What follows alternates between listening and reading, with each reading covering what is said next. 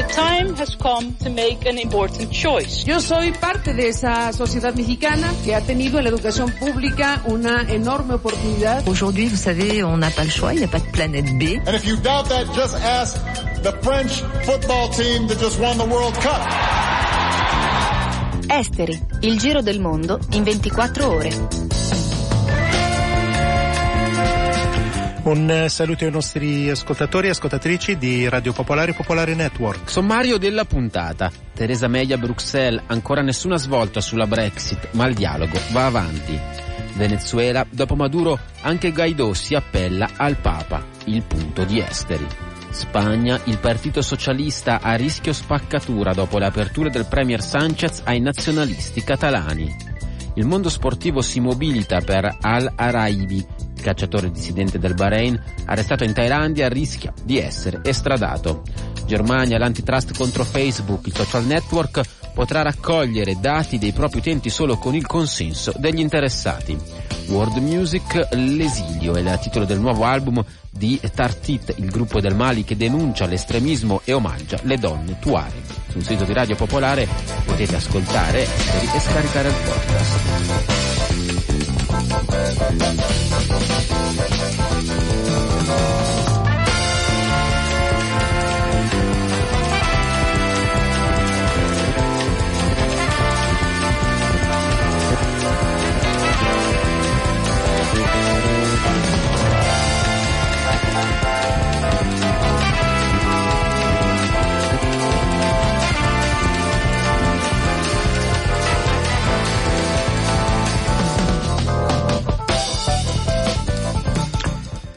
Partiamo dal Venezuela. Il presidente Nicolás Maduro ha affermato il suo sostegno assoluto alla proposta di mediazione avanzata da Messico, Uruguay e altri paesi latinoamericani. Siamo pronti e preparati a partecipare a un processo di dialogo sovrano e costituzionale per la ricerca di un'agenda nazionale di accordo pace e intesa.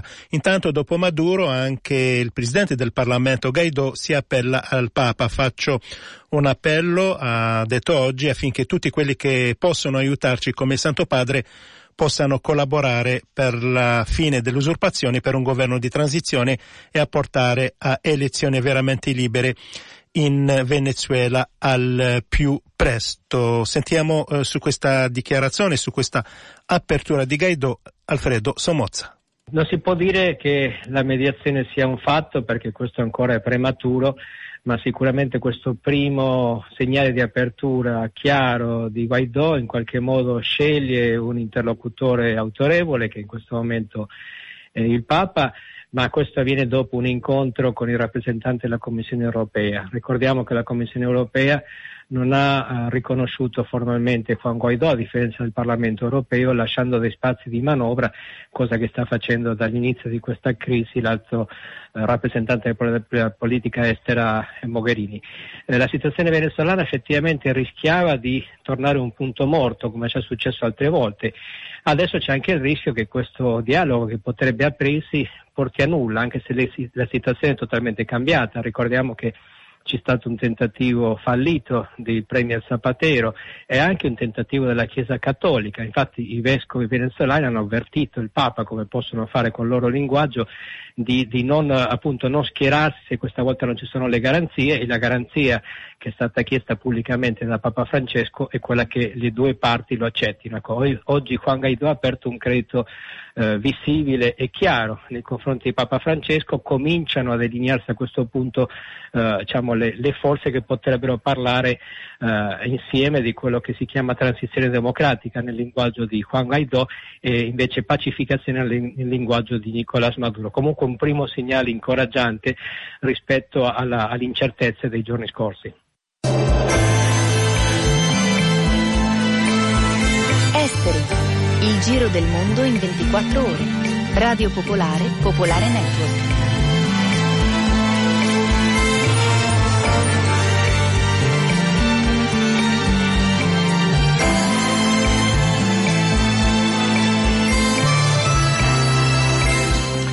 Ancora nessuna svolta sulla Brexit, ma il dialogo va avanti, almeno su questo sono d'accordo la Premier britannica Theresa May e la Commissione di eh, Bruxelles.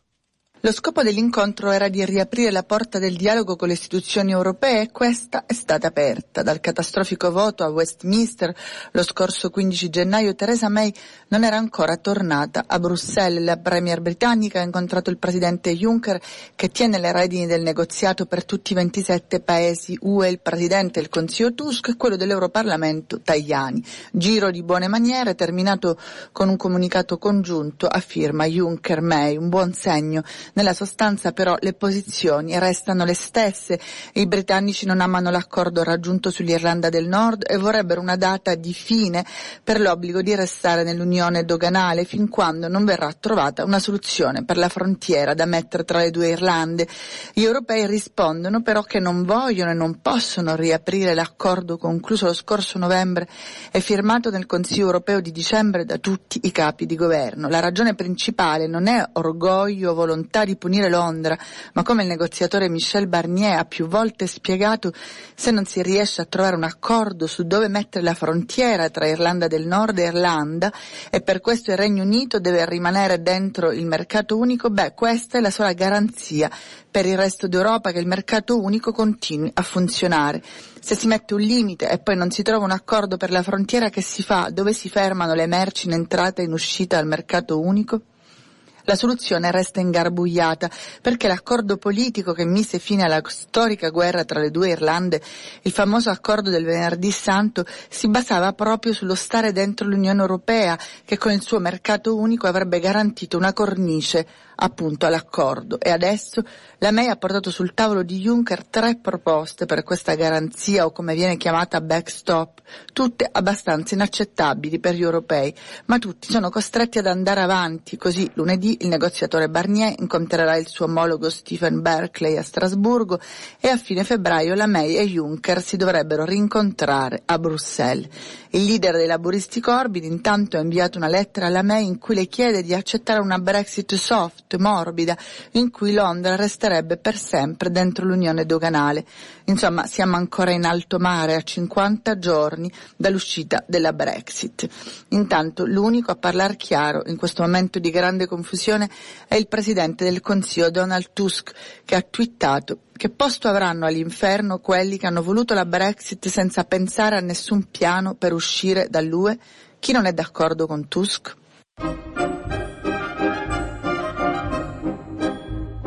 Esteri, Radio Popolare, Popolare Network, dal lunedì al venerdì dalle 19 alle 19.30.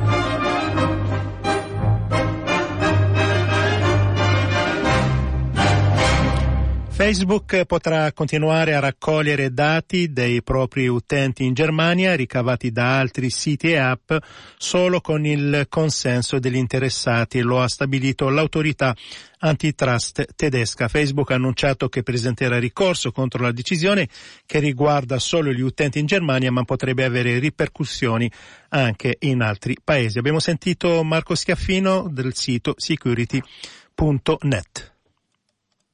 È decisamente una notizia importante perché eh, intanto che non arriva molto inaspettata. Eh, Facebook qualche problema sulla raccolta dei dati ultimamente l'ha avuto. Cambridge Analytica è il caso più mh, celebre, ma eh, ci sono stati altri micro scandali. Per esempio è venuto fuori che Facebook raccoglie i dati da app di terze parti con cui ha degli accordi privati, soprattutto sulla piattaforma Android e c'è stato anche una sorta di incidente diplomatico con Apple per la piattaforma iPhone, iOS, eh, per il fatto che Facebook ha usato delle eh, applicazioni che non rispettavano il codice della privacy di Apple. Quindi il fatto che un governo a un certo punto si sia mosso per regolamentare questo tipo di raccolta dei dati eh, è piuttosto importante, ma come dicevo non è una notizia totalmente inaspettata. La decisione dell'Ufficio federale antitrust riguarda anche i dati ricavati da altre app di Facebook come Instagram o WhatsApp. Qui eh, uno degli elementi che entra in gioco è il nuovo regolamento eh, sulla protezione dei dati, il cosiddetto GDPR che è entrato in vigore il 25 maggio scorso. Eh, e si pone un problema ulteriore diverso, cioè eh, chi raccoglie questi dati, perché eh, spesso e volentieri un'applicazione ci dice che raccoglie i nostri dati ma poi non sappiamo dove vanno a finire. Adesso qualcuno evidentemente si sta ponendo eh, il problema del fatto che Facebook stia centralizzando la raccolta dei dati, anche perché un paio di settimane fa eh, sono uscite delle indiscrezioni a mezzo stampa riguardo i programmi per il futuro di Facebook riguardo WhatsApp e Instagram.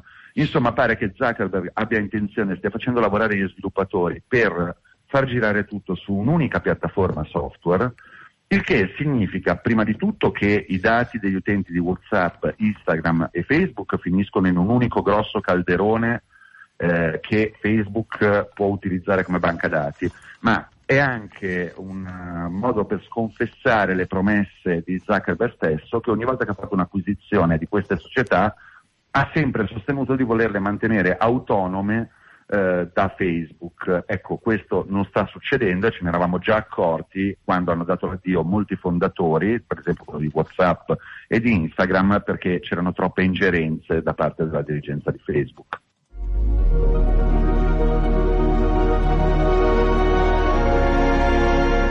Il podcast di Esteri è sui siti di Radio Popolare e Popolare Network.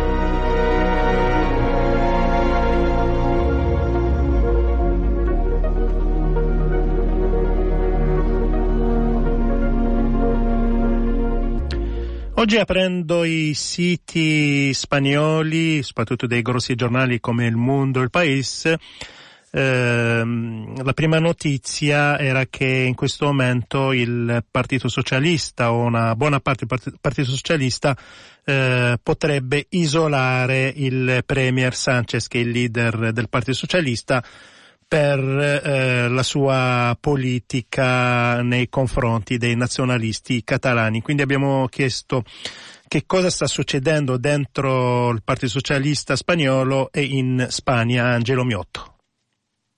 Assolutamente sì, perché Sanchez è in una posizione dove deve stare attento come muove i suoi passi, non soltanto per il fuoco nemico. Sappiamo che è stata convocata una manifestazione dalla destra, tutta la destra, tutto il ventaglio possiamo dire ormai, perché oltre al Partito Popolare, che è quello che abbiamo sempre conosciuto, c'è Ciudadanos, che è la nuova destra partita dalla Catalogna e poi che si è diramata in tutto il paese, e poi è arrivato Vox, che è sostanzialmente la versione della Falange in chiave eh, politica. E quindi questo è un attacco che potremmo dire classico, la destra che va contro il leader eh, socialista, ma al nemico interno. E questo fuoco interno, fuoco amico, è un fuoco particolare ed è quello che riguarda un consistente numero di baroni socialisti. Il Partito Socialista è un organo dove eh, i vari baroni hanno la loro fetta di potere storicamente e in questo partito ancora quelli che siedevano all'inizio della democrazia eh, hanno ancora un potere eh, parecchio elevato. Quindi non è un mistero che, per esempio, il País, che è un giornale che è, rispecchia molto spesso le posizioni eh, di questi baroni socialisti, ha fatto la guerra a Sanchez per lungo tempo, non è un mistero che sul, sulla storia catalana si stanno eh, eh, affilando i coltelli per andare anche dall'interno contro Sanchez il tutto su vuoi su una eh, distinzione di eh, sostantivi molto molto eh, interessante e particolare perché sappiamo che Sanchez nell'accordo con Quintorra che è il presidente della Generalità catalana ha promesso di intavolare una discussione, quindi di formare un tavolo di partiti, una mesa de partidos dove ci sarà, Quintorra chiedeva un mediatore, ma mediatore vuol dire andare a stringere un accordo eh, in posizioni ben diverse da quello che Sanchez invece dice, c'è un relatore, qualcuno che prende nota, un notaio, un notaio di queste sedute politiche fra partiti per cercare di trovare il primo passo di una negoziazione che evidentemente è l'unico passo se si vuole mediare fra le richieste catalane sovraniste e, e quelle invece che riguardano la Spagna, una grande libra dell'articolo della Costituzione che dice appunto che è una indivisibile. Fare Radio Popolare. Abbonati per sostenere l'informazione indipendente.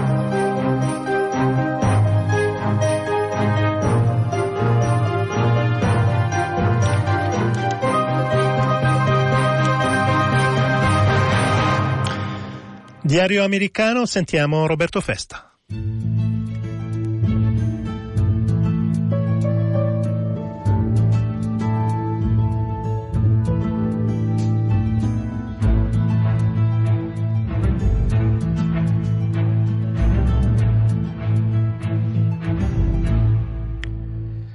Allora, ricapitoliamo. In uno Stato americano, la Virginia, c'è un governatore democratico, Ralph Northam, che rifiuta testardamente di dimettersi dopo che dalla pagina del 1984 del suo annuario, eh, l'annuario della scuola di medicina, da quella pagina è emersa una vecchia foto in cui si vedono due ragazzi, uno con la faccia pitturata di nero, l'altro con la tunica e il cappuccio bianco del Ku Klux Klan. Northam eh, si è difeso, eh, verrebbe da dire in modo patetico, cioè prima ha spiegato che non ricorda, ma che forse quello con la faccia pitturata di nero è lui. Poi ha escluso che sia lui nella foto e poi ancora ha detto che ci deve essere stato un errore di impaginazione del manuale.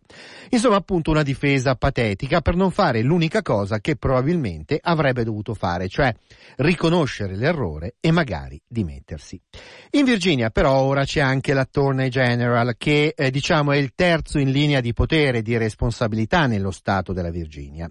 Si chiama Mark Herring e eh, quando è uscita la storia del suo capo, cioè del governatore Northam e della foto pesantemente razzista, si è inalberato. Eh, ha detto Northam è indifendibile e deve dimettersi dalla carica di governatore. Peccato che poche ore dopo i suoi giudizi molto severi sul razzismo del governatore siano emerse eh, notizie anche su Herring. Anche lui infatti negli anni Ottanta, quando era uno studente, si pitturava la faccia di nero e si metteva delle parrucche per sembrare un rapper afroamericano. Allora va ricordata una cosa, cioè la pratica del blackface, del pitturarsi la faccia di nero, ha una lunga tradizione eh, razzista, di pregiudizio, è un vero e proprio genere di spettacolo in voga eh, tra fine Ottocento e primi decenni del Novecento, era un modo dei bianchi per ridicolizzare i neri, per rappresentarli come stupidi, animaleschi, preda dei propri istinti, quindi vero razzismo. Comunque, Ora anche Herring dice che lo devono scusare, che lui si, mm, si vergogna per il dolore causato eh, da questa rivelazione, eh, che appunto anche lui eh, praticava il blackface. Veniamo però al numero due dello Stato. Finora abbiamo parlato delle cariche numero uno e numero tre. La carica numero due, quindi il vice governatore, appartiene a Justin Fairfax, che è un 39enne, anche lui democratico, di bellissime speranze, è un afroamericano che stava scalando eh, il partito, le gerarchie del partito. Allora, dopo la rivelazione che il suo capo, cioè il governatore, eh, si era dipinto la faccia di nero, Fairfax si è detto scioccato, ha chiesto che Northam, il governatore, si dimettesse. Tra l'altro è lui in quanto vice, eh, quello che doveva prendere il posto del governatore. Peccato che poche ore dopo l'indignazione di Fairfax sia emersa una donna che fa ora eh, la professoressa insegna a Stanford. Una donna che accusa il vice governatore di averla costretta ad un blowjob, quindi a fare del sesso orale nel 2004, durante la convention democratica di Boston. Anche Fairfax a questo punto subisce la richiesta di dimissioni, lui che aveva chiesto le dimissioni del governatore. Conclusione. L'intera classe dirigente della Virginia sta precipitando tra blowjobs e facce dipinte di nero, tra pregiudizio e accuse di violenza sessuale.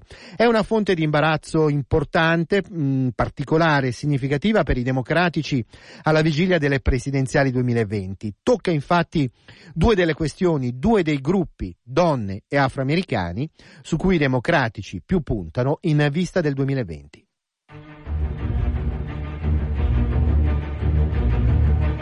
Esteri. Il giro del mondo in 24 ore. Radio Popolare, Popolare Network.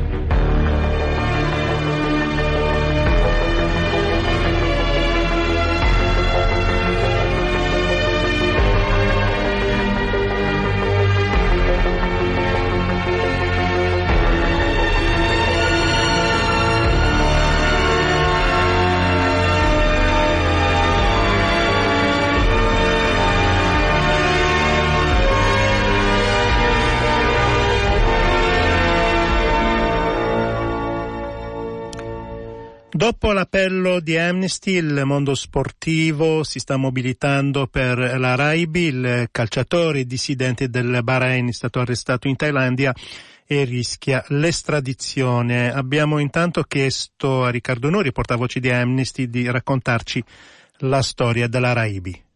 E Al-Aribi un, era un calciatore della nazionale del Bahrain eh, negli anni successivi al 2011, l'anno della rivolta, eh, è stato sottoposto a processo e condannato per un reato inesistente, è stato accusato di aver assaltato una stazione di polizia, ma lì c'è la prova TV, nel senso che in quel momento lui stava prendendo parte a una partita all'estero che era trasmessa in televisione.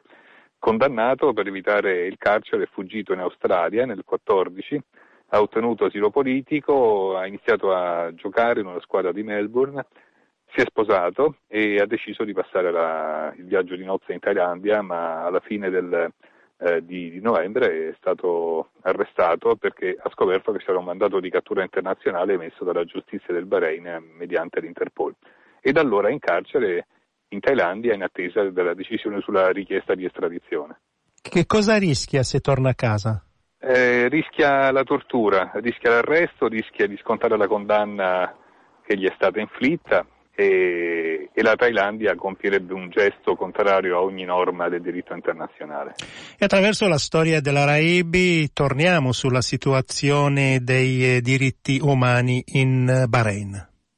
Siamo alla vigilia, sarà il 14 febbraio dell'ottavo anniversario della rivolta di San Valentino la cosiddetta primavera araba arrivò anche a Manama, la capitale del Bahrain, eh, una rivolta popolare eh, guidata da difensori dei diritti umani, donne, uomini, professionisti, stroncata da un intervento militare guidato dall'Arabia Saudita e da allora la repressione è stata feroce, ci sono tutti i difensori dei diritti umani o in esilio o in carcere, condannati anche nel caso di Al-Khawaja all'ergastolo, centinaia di persone private arbitrariamente dalla nazionalità, eh, giornali e partiti di opposizione messi al bando, eh, un uso dei gas lacrimogeni come mai negli ultimi cento anni contro eh, una popolazione. Questa è la situazione di un paese che è conosciuto al massimo per il Gran Premio di Formula 1 che si svolge ogni anno. Amnesty in prima linea per eh, chiedere la scarcerazione della Raibi e soprattutto sul ritorno eh, in sicurezza in Australia. Siamo in buona compagnia, devo dire, perché la, il sindacato internazionale dei calciatori si è mosso, così come quello italiano, Damiano Tommasi ha promosso a sua volta un appello. Eh, lo hanno sottoscritto in molti all'estero, penso a Vardi, penso a Lineker in, in Inghilterra, in Italia il primo è stato Giorgio Chiellini, capitano della Juventus, speriamo che, che seguano il suo esempio tanti altri. Un album che denuncia l'estremismo islamista e omaggia le donne Tuareg, nuovo album dei Tartit, eh, questa è la nostra rubrica dedicata a world music, sentiamo Marcello Lorrai e prima di sentirlo a tutti un caro saluto da Sciauchi.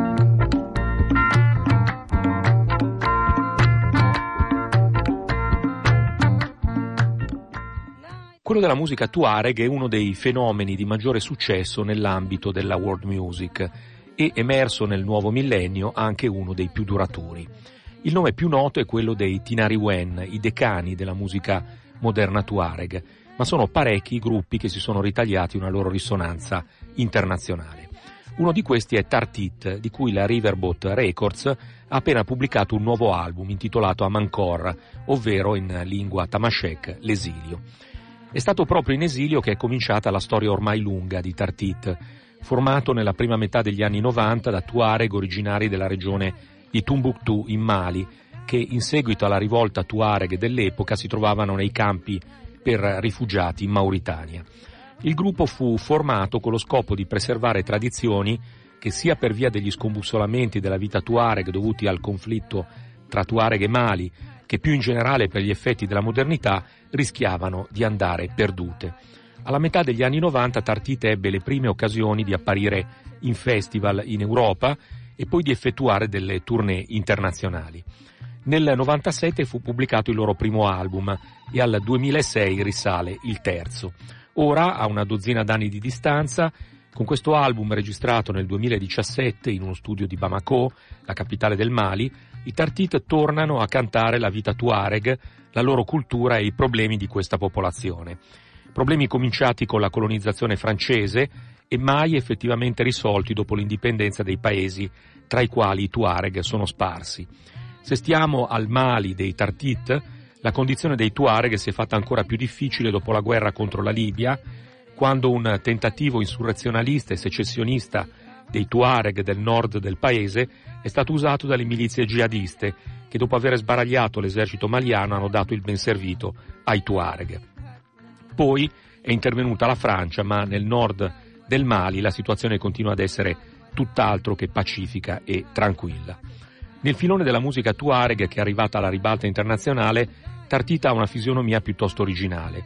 Rispetto all'indirizzo che per comodità possiamo definire blues rock, di cui i Tinari Wen sono gli alfieri, Tartita è più tradizionale, con una forte propensione reiterativa ed ipnotica e inoltre presenta un distintivo protagonismo femminile, con quattro cantanti donne guidate da Fadimata Valet Umar e ad accompagnarle cinque strumentisti uomini, che suonano chitarra, strumenti tradizionali a corda e flauto.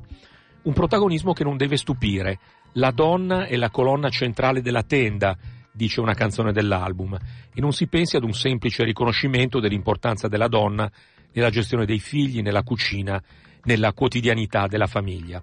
In effetti nella società Tuareg le donne non sono affatto in una condizione subordinata rispetto agli uomini e nella cultura tradizionale sono proprio loro le proprietarie della tenda, elemento fondamentale della vita Tuareg.